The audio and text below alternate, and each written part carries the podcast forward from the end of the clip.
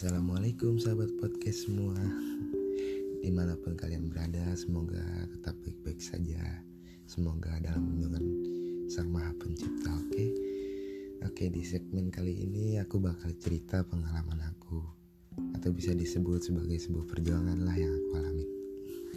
Waktu itu Tahun 2015 Aku mengalami yang namanya jatuh cinta. Pasti kalian pada tahu lah yang namanya jatuh pasti semua pernah merasakannya Entah mengapa dari mana datangnya Aku pun tidak paham. Yang jelas cinta itu datang sendiri kepada aku dengan sangat tiba-tiba. Waktu itu Aku sedang berjalan di sebuah lorong yang menyatukan jalanan asrama putra dengan asrama putri. Aku berjalan menuju lorong itu untuk belajar di sebuah ruangan yang bisa disebut sebagai aula. Ketika itu, aku berjalan melewati sebuah gedung asrama putri. Di situ ada sosok bidadari cantik yang entah dari mana asalnya dan aku pun tidak tahu namanya siapa. Tetapi seketika tiba-tiba aku memandangnya dan entah mengapa ketika aku memandangnya hatiku rasanya amat sangat bergetar. Wanita itu membuatku sangat terpesona. Selepas itu, aku ingin mencari tahu siapa nama wanita itu dan dari mana asalnya. Mengapa dia bisa membuatku menjadi jatuh cinta? Singkat cerita, begitu aku mengetahui identitasnya, dia bernama Nidia Ayuning Ya, nama yang amat begitu indah sekali. Begitu aku telah mengenalnya, ternyata emang dia sangat baik, ramah, pokoknya ya gitulah. Setelah setahun lamanya aku mengenal dia, aku mulai mencoba untuk mengungkapkan semua yang ada dalam hatiku. Semua yang ngerasa yang kupendam selama ini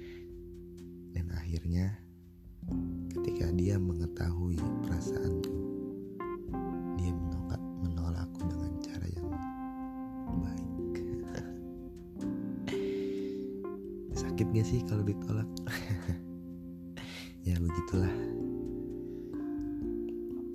oke aku menerima semua kenyataan itu tapi aku tak pernah menyerah dan tak pernah putus asa untuk bisa mendapatkan hatinya.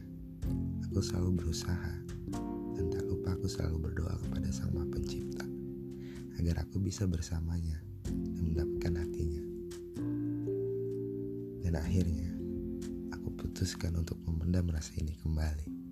Aku mencintainya dalam diam. Ya, bertahun-tahun aku memendamnya. Dan pada akhirnya, Sang Pencipta pun mengabulkan doaku. Pada tahun 2019, aku mulai berkomunikasi kembali setelah bertahun-tahun aku lost kontak dengannya. Waktu itu,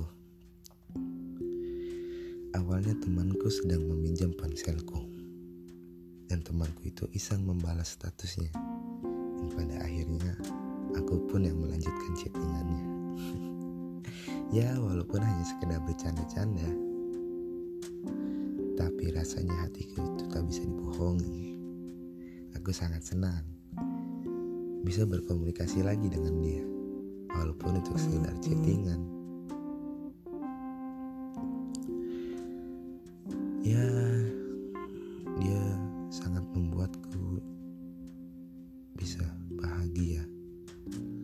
Dia bisa membuatku tertawa, senang, rasa sedihku menjadi hilang. Singkat cerita, akhirnya aku pun bisa mendapatkan. Ya, aku bisa mendapatkan hatinya. Aku bisa mendapatkannya. Sebuah perjuangan yang sangat rumit bagiku. Tapi aku tak pernah putus asa untuk bisa mendapatkannya. Hingga saat ini, aku masih bersamanya. Begitulah sebuah perjuanganku yang pernah aku alami selama ini. Apakah kalian juga sama sepertiku? bagi kalian pernah berada di posisiku saat ini kita sama